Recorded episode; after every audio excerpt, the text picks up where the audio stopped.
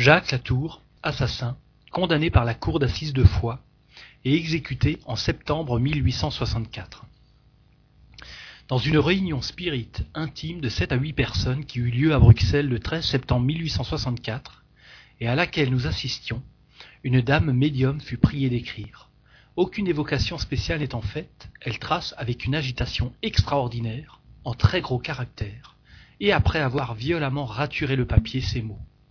Je me repens. Je me repens. La tour. Surpris de cette communication inattendue, que rien n'avait provoquée, car nul ne songeait à ce malheureux dont la plupart même des assistants ignoraient la mort, on adresse à l'esprit quelques paroles de commisération et d'encouragement. Puis, on lui fait cette question. Quel motif a pu vous engager à venir parmi nous, plutôt qu'ailleurs, puisque nous ne vous avons pas appelé Le médium, qui est aussi médium parlant, répond de vive voix. J'ai vu que vous étiez des âmes compatissantes et que vous prendriez pitié de moi, tandis que d'autres m'évoquent plus par curiosité que par véritable charité, ou bien s'éloignent de moi avec horreur. Alors a commencé une scène indescriptible qui n'a pas duré moins d'une demi-heure le médium joignant à la parole les gestes et l'expression de la physionomie, il est évident que l'esprit s'est identifié avec sa personne. Parfois ses accents de désespoir sont si déchirants, il peint ses angoisses et ses souffrances avec un ton si navrant, ses supplications sont si véhémentes, que tous les assistants en sont profondément émus. Quelques-uns même étaient effrayés de la surexcitation du médium, mais nous pensions que la communication d'un esprit qui se repent et qui implore la pitié n'offrait aucun danger. S'il a emprunté les organes du médium, c'est pour mieux dépeindre sa situation et intéresser davantage à son sort, mais non comme les esprits obsesseurs et possesseurs, en vue de s'emparer de lui pour le dominer. Cela lui a sans doute été permis dans son propre intérêt, et peut-être aussi pour l'instruction des personnes présentes. Il s'écrie. Oh oui, de la pitié, j'en ai bien besoin, car vous ne savez pas ce que je souffre. Non, vous ne le savez pas. Vous ne pouvez pas le comprendre. C'est horrible. La guillotine. Qu'est-ce que cela à côté de ce que j'endure maintenant? Ce n'est rien. C'est un instant. Mais ce feu qui me dévore, c'est pire. C'est une mort continuelle. C'est une souffrance qui ne laisse ni trêve, ni repos, qui n'a point de fin.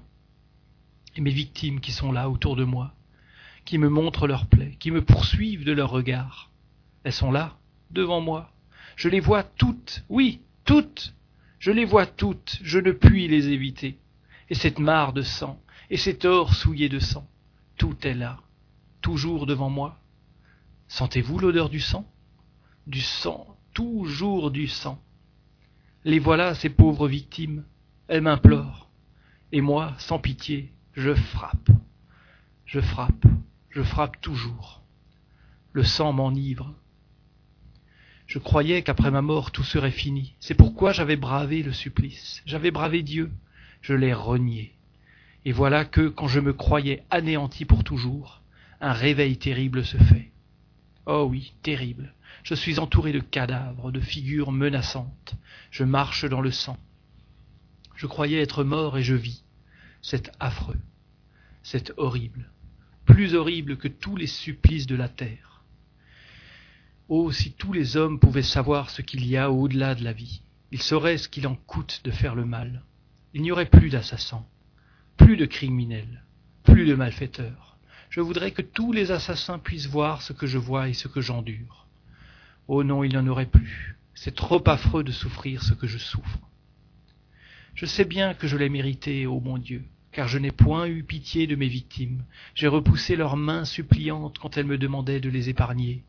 Oui, j'ai moi-même été cruel. Je les ai lâchement tués pour avoir leur or. J'ai été impie.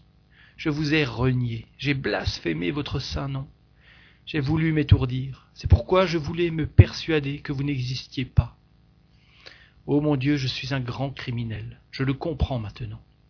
Mais vous n'auriez pas pitié de nous, de moi? Vous êtes Dieu, c'est-à-dire la bonté, la miséricorde. Vous êtes Dieu tout-puissant. Pitié, Seigneur. Ô pitié, pitié, je vous en supplie, je vous en prie. Ne soyez pas inflexible. Délivrez-moi de cette vue odieuse, de ces images horribles, de ce sang, de mes victimes dont les regards ne percent jusqu'au cœur, comme des coups de poignard. Vous qui êtes ici, qui m'écoutez, vous êtes de bonnes âmes, des âmes charitables. Oui, je le vois, vous aurez pitié de moi, n'est-ce pas? Vous prierez pour moi. Oh, je vous en supplie, ne me repoussez pas. Vous demanderez à Dieu de m'ôter cet horrible spectacle de devant les yeux. Il vous écoutera, parce que vous êtes bon.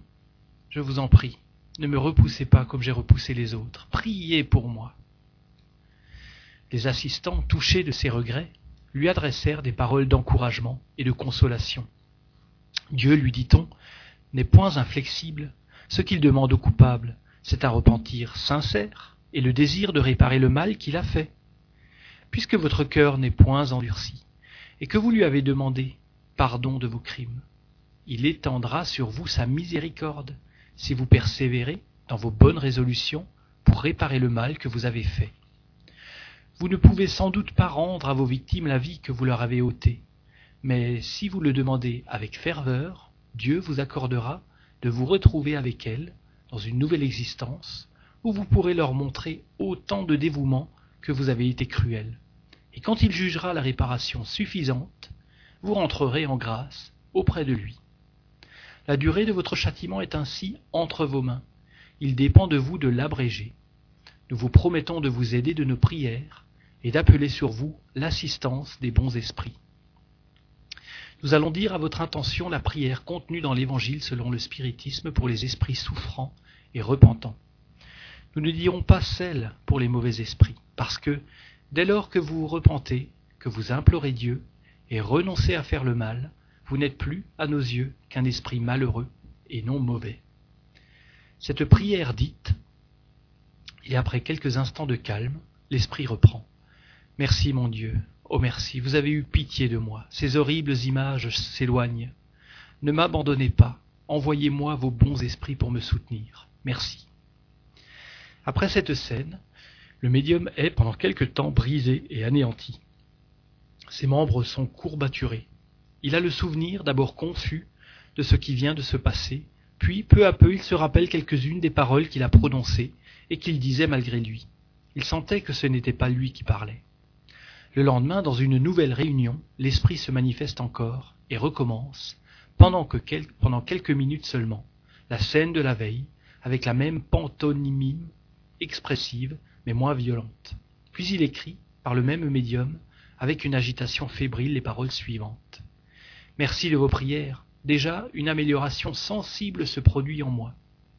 J'ai prié Dieu avec tant de ferveur qu'il a permis que, pour un moment, mes souffrances soient soulagées. Mais je les verrai encore, mes victimes. Les voilà, les voilà. Voyez-vous ce sang? La prière de la veille est répétée. L'esprit continue en s'adressant au médium. Pardon de m'emparer de vous. Merci du soulagement que vous apportez à mes souffrances. Pardon à vous de tout le mal que je vous ai occasionné, mais j'ai besoin de me manifester. Vous seul pouvez. Merci. Merci. Un peu de soulagement se produit, mais je ne suis pas au bout de mes épreuves. Bientôt encore mes victimes reviendront. Voilà la punition, je l'ai méritée. Mon Dieu, soyez indulgents. Vous tous, priez pour moi. Ayez pitié de moi. La tour un membre de la Société Spirit de Paris qui avait prié pour ce malheureux esprit et l'avait évoqué, en obtint les communications suivantes à différents intervalles. J'ai été évoqué presque aussitôt après ma mort, et je n'ai pu me communiquer de suite, mais beaucoup d'esprits légers ont pris mon nom et ma place. J'ai profité de la présence à Bruxelles du président de la Société de Paris, et avec la permission des esprits supérieurs, je me suis communiqué. Je viendrai me communiquer à la Société et je ferai des révélations qui seront un commencement de réparation de mes fautes, et qui pourront servir d'enseignement à tous les criminels qui me liront et qui réfléchiront au récit de mes souffrances. Les discours sur les peines de l'enfer font peu d'effet sur l'esprit des coupables, qui ne croient pas à toutes ces images, effrayantes pour les enfants et les hommes faibles. Or, un grand malfaiteur n'est pas un esprit pusillanime, et la crainte des gendarmes agit plus sur lui que le récit des tourments de l'enfer. Voilà pourquoi tous ceux qui me liront seront frappés de mes paroles, de mes souffrances qui ne sont pas des suppositions. Il n'y a pas un seul prêtre qui puisse dire J'ai vu ce que je vous dis, j'ai assisté aux tortures des damnés. Mais lorsque je viendrai dire Voilà ce qui s'est passé après la mort de mon corps, voilà quel a été mon désenchantement en reconnaissant que je n'étais pas mort, comme je l'avais espéré, et que ce que j'avais pris pour la fin de mes souffrances était le commencement de tortures impossibles à décrire. Alors plus d'un s'arrêtera sur le bord du précipice où il allait tomber. Chaque malheureux que j'arrêterai, ainsi, dans la voie du crime, servira à racheter une de mes fautes. C'est ainsi que le bien sort du mal, et que la bonté de Dieu se manifeste partout, sur la terre comme dans l'espace. Il m'a été permis d'être affranchi de la vue de mes victimes, qui sont devenues mes bourreaux, afin de me communiquer à vous. Mais en vous quittant, je les reverrai, et cette seule pensée me fait souffrir plus que je ne peux dire. Je suis heureux lorsqu'on m'évoque, car alors je quitte mon enfer pour quelques instants. Priez toujours pour moi, priez le Seigneur pour qu'il me délivre de la vue de mes victimes. Oui, prions ensemble, la prière fait tant de bien. Je suis plus allégé, je ne sens plus autant la pesanteur du fardeau qui m'accable. Je vois une lueur d'espérance qui luit à mes yeux, et plein de repentir je m'écris Béni soit la main de Dieu, que sa volonté soit faite. Le médium. Au lieu de demander à Dieu de vous délivrer de la vue de vos victimes, je vous engage à prier avec moi pour lui demander la force de supporter cette torture expiatrice. La tour. J'aurais préféré être délivré de la vue de mes victimes. Si vous saviez ce que je souffre. L'homme le plus insensible serait ému s'il pouvait voir, imprimé sur ma figure comme avec le feu, les souffrances de mon âme. Je ferai ce que vous me conseillez. Je comprends que c'est un moyen un peu plus prompt d'expier mes fautes. C'est comme une opération douloureuse qui doit rendre la santé à mon corps bien malade. Ah, si les coupables de la terre pouvaient me voir, qu'ils seraient effrayés des conséquences de leurs crimes qui, cachés aux yeux des hommes, sont vus par, par les esprits. Que l'ignorance est fatale à tant de pauvres gens. Quelle responsabilité assument ceux qui refusent l'instruction aux classes pauvres de la société Ils croient qu'avec les gendarmes et la police, ils peuvent prévenir les crimes, comme ils sont dans l'erreur. Les souffrances que j'endure sont horribles, mais depuis vos prières, je me sens assisté par de bons esprits qui me disent d'espérer. Je compte l'efficacité du remède héroïque que vous m'avez conseillé, et je prie le Seigneur de m'accorder la force de supporter cette dure expiation. Elle est égale, je puis le dire, au mal que j'ai fait. Je ne veux pas chercher à excuser mes forfaits, mais du moins, sauf les quelques instants de terreur qui ont précédé, pour chacune de mes victimes, le moment de la mort, la douleur, une fois le crime commis, a cessé pour elles, et celles qui avaient terminé leurs épreuves terrestres sont allées recevoir la récompense qui les attendait. Mais depuis mon retour dans le monde des esprits, je n'ai pas cessé, excepté dans les moments bien courts où je me suis communiqué, de souffrir les douleurs de l'enfer. Les prêtres, malgré leur tableau effrayant des peines que ressentent les réprouvés, n'ont qu'une idée bien faible des véritables souffrances que la justice de Dieu inflige à ses enfants qui ont violé sa loi d'amour et de charité. Comment faire croire à des gens raisonnables qu'une âme, c'est-à-dire quelque chose qui n'est pas matériel, puisse souffrir au contact du feu matériel? C'est absurde, et voilà pourquoi tant de criminels se rient de ces peintures fantastiques de l'enfer. Mais il n'en est pas de même de la douleur morale qu'endure le condamné après la mort physique. Priez pour moi, pour que le désespoir ne s'empare de moi. Je vous remercie du but que vous me faites entrevoir, but glorieux auquel je sais que je parviendrai lorsque je me serai purifié. Je souffre beaucoup, et cependant il me semble que mes souffrances diminuent. Je ne puis croire que dans le monde des esprits la douleur diminue parce qu'on s'y habitue peu à peu. Non. Je comprends que vos bonnes prières ont accru mes forces, et si mes douleurs sont les mêmes, ma force étant plus grande, je souffre moins. Ma pensée se reporte sur ma dernière existence, sur les fautes que j'aurais pu éviter si j'avais su prier. Je comprends aujourd'hui l'efficacité de la prière. Je comprends la force de ces femmes honnêtes et pieuses, faibles selon la chair, mais fortes par leur foi. Je comprends ce mystère que ne comprennent pas les faux savants de la terre. Prière. Ce mot seul excite la risée des esprits forts. Je les attends dans le monde des esprits, et lorsque le voile qui leur dérobe la vérité se déchirera pour eux, à leur tour, ils viendront se prosterner aux pieds de l'Éternel qu'ils ont méconnu, et ils seront heureux de s'humilier pour se relever de leurs péchés et de leurs forfaits. ils comprendront la vertu de la prière. Prier, c'est aimer. Aimer, c'est prier. Alors ils aimeront le Seigneur et lui adresseront leurs prières d'amour et de reconnaissance, et régénérés par la souffrance, car ils devront souffrir, ils prieront comme moi pour la force d'expier et de souffrir, et lorsqu'ils auront cessé de souffrir, ils prieront pour remercier le Seigneur du pardon qu'ils auront mérité par leur soumission et leur résignation. Prions, frères, pour me fortifier davantage. Oh merci, frère, de ta charité, car je suis pardonné. Dieu me délivre de la vue de mes victimes. Ô mon Dieu, soyez béni pendant l'éternité pour la grâce que vous m'accordez.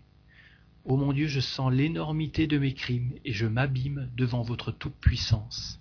Seigneur, je vous aime de tout mon cœur et je vous demande la grâce de me permettre, lorsque votre volonté m'enverra subir sur la terre de nouvelles épreuves, d'y venir, missionnaire de paix et de charité, apprendre aux enfants à prononcer votre nom avec respect.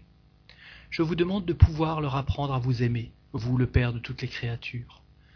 Ô merci mon Dieu, je suis un esprit repentant et mon repentir est sincère.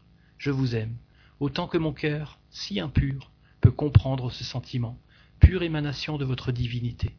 Frères, prions, car mon cœur déborde de reconnaissance. Je suis libre, j'ai brisé mes fers. Je ne suis plus un, réprouvé. Je suis un esprit souffrant, mais repentant, et je voudrais que mon exemple pût retenir sur le seuil du crime toutes ces mains criminelles que je vois prêtes à se lever.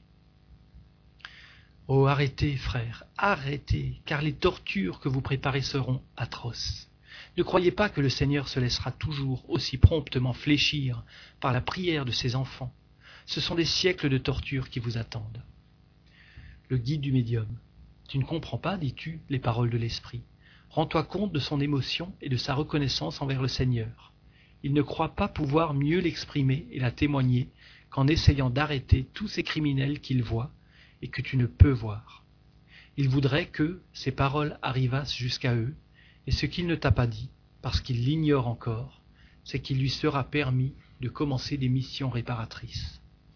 Il ira près de ses complices chercher à leur inspirer le repentir et à introduire dans leur cœur le germe du remords. Quelquefois, l'on voit sur la terre des personnes que l'on croyait honnêtes, venir au pied d'un prêtre s'accuser d'un crime. C'est le remords qui leur dicte l'aveu de leur faute. Et si le voile qui, te sépare du monde invisible se soulevait, tu verrais souvent un esprit qui fut le complice ou l'instigateur du crime venir, comme le fera Jacques Latour, chercher à réparer sa faute en inspirant le remords à l'esprit incarné, ton guide protecteur. Le médium de Bruxelles, qui avait eu la première manifestation de la tour, en reçut plus tard la communication suivante. Ne craignez plus rien de moi, je suis plus tranquille mais je souffre encore cependant. Dieu a eu pitié de moi, car il a vu mon repentir. Maintenant, je souffre de ce repentir qui me montre l'énormité de mes fautes. Si j'avais été bien guidé dans la vie, je n'aurais pas fait tout le mal que j'ai fait. Mais mes instincts n'ont pas été réprimés, et j'y ai obéi, n'ayant connu aucun frein. Si, tous les hommes pensaient davantage à Dieu, ou du moins si tous les hommes y croyaient, de pareils forfaits ne se commettraient plus mais la justice des hommes est mal entendue. Pour une faute, quelquefois légère, un homme est enfermé dans une prison qui, toujours, est un lieu de perdition et de perversion. Il en sort complètement perdu par les mauvais conseils et les mauvais exemples qu'il y a puisés. Si cependant sa nature est assez bonne et assez forte pour résister aux mauvais exemples, en sortant de prison, toutes les portes lui sont fermées, toutes les mains se retirent devant lui, tous les cœurs honnêtes le repoussent que lui reste-t-il? Le mépris et la misère, l'abandon, le désespoir. S'il sent en lui de bonnes résolutions pour revenir au bien, la misère le pousse à tout. Lui aussi alors méprise son semblable, le hait, et perd toute conscience du bien et du mal, puisqu'il se voit repoussé, lui qui, cependant, avait pris la résolution de devenir honnête homme. Pour se procurer le nécessaire, il vole, il tue parfois, puis on le guillotine. Mon Dieu, au moment où mes hallucinations vont me reprendre, je sens votre main qui s'étend vers moi. Je sens votre bonté qui m'enveloppe et me protège. Merci mon Dieu. Dans ma prochaine existence, j'emploierai mon intelligence, mon bien à secourir les malheureux qui ont succombé et à les persévérer de la chute. Merci, vous qui ne répugnez pas à communiquer avec moi. Soyez sans crainte, vous voyez que je ne suis pas mauvais. Quand vous pensez à moi, ne vous représentez pas le portrait que vous avez vu de moi, mais représentez-vous une pauvre âme désolée qui vous remercie de votre indulgence. Adieu, évoquez-moi encore et priez Dieu pour moi. Latour. Étude sur l'esprit de Jacques Latour. On ne peut méconnaître la profondeur et la haute portée de quelques-unes des paroles que renferme cette communication. Elle offre en doute un, des aspects du monde des esprits châtiés, au-dessus duquel cependant on entrevoit la miséricorde de Dieu. L'allégorie mythologique des Euménides n'est pas aussi ridicule qu'on le croit, et les démons, bourreaux officiels du monde invisible, qui les remplacent dans la croyance moderne, sont moins rationnels, avec leurs cornes et leurs fourches, que ces victimes servant elles-mêmes au châtiment du coupable. En admettant l'identité de cet esprit, on s'étonnera peut-être d'un changement aussi prompt dans son état moral. C'est ainsi que nous l'avons fait remarquer dans une autre occasion qu'il y a souvent plus de ressources chez un esprit brutalement mauvais que chez celui qui est dominé par l'orgueil ou qui cache ses vices sous le manteau de l'hypocrisie. Ce prompt retour à de meilleurs sentiments indique une nature plus sauvage que perverse, à laquelle il n'a manqué qu'une bonne direction. En comparant son langage à celui d'un autre criminel mentionné ci-après sous le titre de Châtiment par la lumière, il est aisé de voir celui des deux qui est le plus avancé moralement. Malgré la différence de leur instruction et de leur position sociale, l'un obéissait à un instinct naturel de férocité, à une sorte de surexcitation, tandis que l'autre apportait dans la perpétration de ses crimes le calme et le sang-froid d'une lente et persévérante combinaison, et après sa mort bravait encore le châtiment par orgueil. Il souffre, mais ne veut pas en convenir. L'autre est dompté immédiatement. On peut ainsi prévoir lequel des deux souffrira le plus longtemps. Je souffre, dit l'esprit de la tour, de ce repentir qui me montre l'énormité de mes fautes. Il y a là une pensée profonde. L'esprit ne comprend réellement la gravité de ses méfaits que lorsqu'il se repent. Le repentir amène le regret. Le remords, sentiment douloureux, qui est la transition du mal au bien, de la maladie morale à la santé morale. C'est pour y échapper que les esprits pervers se raidissent contre la voix de leur conscience, comme ces malades qui repoussent le remède qui doit les guérir. Ils cherchent à se faire illusion, à s'étourdir en persistant dans le mal. La tour est arrivée à cette période où l'endurcissement finit par céder. Le remords est entré dans son cœur. Le repentir s'en est suivi. Il comprend l'étendue du mal qu'il a fait. Il voit son abjection et il en souffre. Voilà pourquoi il dit je souffre de ce repentir. Dans sa précédente existence, il a dû être pire que dans celle-ci, car s'il se fût repentir comme il le fait aujourd'hui, sa vie eût été meilleure. Les résolutions qu'il prend maintenant influeront sur son existence terrestre future. Celle qu'il vient de quitter, toute criminelle qu'elle a été, a marqué pour lui une étape du progrès. Il est plus que probable qu'avant de la commencer, il était dans l'ératicité, un de ces mauvais esprits rebelles, obstinés dans le mal, comme on en voit tant. Beaucoup de personnes ont demandé quel profit on pouvait tirer des existences passées, puisqu'on ne se souvient ni de ce que l'on a été, ni de ce que l'on a fait.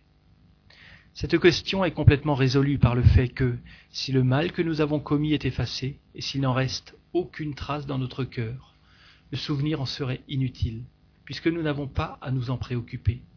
Quant à celui dont nous ne sommes pas entièrement corrigés, nous le connaissons par nos tendances actuelles. C'est sur celles-ci que nous devons porter toute notre attention. Il suffit de savoir ce que nous sommes, tant qu'il soit, sans qu'il soit nécessaire de savoir ce que nous avons été. Quand on considère la difficulté pendant la vie de la réhabilitation du coupable le plus repentant, la réprobation dont il est l'objet, on doit bénir Dieu d'avoir jeté un voile sur le passé. Si la tour eût été condamné à temps, et même s'il eût été acquitté, ses antécédents l'eussent fait rejeter de la société. Qui aurait voulu, malgré son repentir, l'admettre dans son intimité? Les sentiments qu'il manifeste aujourd'hui comme esprit nous donnent l'espoir que, dans sa prochaine existence terrestre, il sera un honnête homme, estimé et considéré. Mais supposez qu'on sache qu'il a été la tour, la réprobation le poursuivra encore. Le voile jeté sur son passé lui ouvre la porte de la réhabilitation. Il pourra s'asseoir sans crainte et sans honte parmi les plus honnêtes gens. Combien en est-il qui voudraient à tout prix pouvoir effacer de la mémoire des hommes certaines années de leur existence? Que l'on trouve une doctrine qui se concilie mieux que celle-ci avec la justice et la bonté de Dieu. Au reste, cette doctrine n'est pas une théorie, mais un résultat d'observation. Ce ne sont point les spirites qui l'ont imaginée. Ils ont vu et observé les différentes situations dans lesquelles se présentent les esprits. Ils ont cherché à se les expliquer, et de cette explication est sortie la doctrine. S'ils l'ont acceptée, c'est parce qu'elle résulte des faits, et qu'elle leur a paru plus rationnelle que toutes celles émises jusqu'à ce jour sur l'avenir de l'âme. On ne peut refuser à ces communications un haut enseignement moral.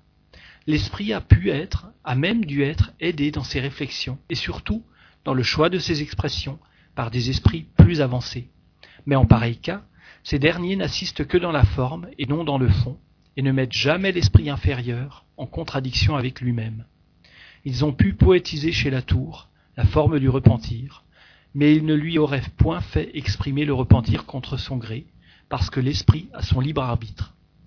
Ils voyaient en lui le germe de bons sentiments. C'est pourquoi ils l'ont aidé à s'exprimer, et par là, ils ont contribué à les développer en même temps qu'ils ont appelé sur lui la commisération. Est-il rien de plus saisissant, de plus moral, de nôtre, à impressionner plus vivement que le tableau de ce grand criminel repentant, exhalant son désespoir et ses remords, qui, au milieu de ses tortures, poursuivi par le regard incessant de ses victimes, élève sa pensée vers Dieu pour implorer sa miséricorde? N'est-ce pas là un salutaire exemple pour les coupables? On comprend la nature de ces angoisses. Elles sont rationnelles, terribles, quoique simple et sans mise en scène fantasmagorique. On pourrait s'étonner peut-être d'un si grand changement dans un homme comme la tour. Mais pourquoi n'aurait-il pas eu de repentir? Pourquoi n'y aurait-il pas en lui une corde sensible vibrante? Le coupable serait-il donc à jamais voué au mal? N'arrive-t-il pas un moment où la lumière se fait dans son âme? Ce moment était arrivé pour la tour. C'est précisément là le côté moral de ses communications. C'est l'intelligence qu'il a de sa situation ce sont ses regrets, ses projets de réparation, qui sont éminemment instructifs. Qu'eût-on trouvé d'extraordinaire à ce qu'il se repentit sincèrement avant de mourir? Qu'il eût dit avant ce qu'il a dit après? N'en a-t-on pas de nombreux exemples? Un retour au bien avant sa mort eût passé aux yeux de la plupart de ses pareils pour de la faiblesse. Sa voix d'outre-tombe eut la révélation de l'avenir qui les attend. Il est dans le vrai absolu quand il dit que son exemple est plus propre à, ramener les coupables que la perspective des flammes de l'enfer et même de l'échafaud. Pourquoi donc ne leur donnerait-on pas dans les prisons? Cela en ferait réfléchir plus d'un, ainsi que nous en avons déjà plusieurs exemples. Mais comment croire à l'efficacité des paroles d'un mort, quand on croit soi-même que quand on est mort tout est fini? Un jour cependant viendra où l'on reconnaîtra cette vérité, que les morts peuvent venir instruire les vivants. Il y a plusieurs autres instructions importantes à tirer de ces communications. C'est d'abord la confirmation de ce principe d'éternelle justice, que le repentir ne suffit pas pour placer le coupable au rang des élus. Le repentir est le premier pas vers la réhabilitation qui appelle la miséricorde de Dieu. C'est le prélude du pardon et de l'abrègement des souffrances. Mais Dieu n'absout pas sans condition. Il faut l'expiation et surtout la réparation. C'est ce que, ce que comprend la tour et c'est à quoi il se prépare. En second lieu, si l'on compare ce criminel à celui de Castelnaudary, on trouve une grande différence dans le châtiment qu'il leur est infligé. Chez ce dernier, le repentir a été tardif, et par conséquent, la peine plus longue. Cette peine est en outre presque matérielle, tandis que chez la tour, la souffrance est plutôt morale. C'est que, comme nous l'avons dit plus haut, chez l'un, l'intelligence était bien moins développée que chez l'autre. Il fallait quelque chose qui pût frapper ses sens obtus. Mais les peines morales n'en sont pas moins cuisantes pour celui qui est arrivé au degré voulu pour les comprendre. On en peut juger par les plaintes qui exhalent la tour. Ce n'est pas la colère, c'est l'expression des remords, bientôt suivie du repentir et du désir de réparer, afin de s'avancer.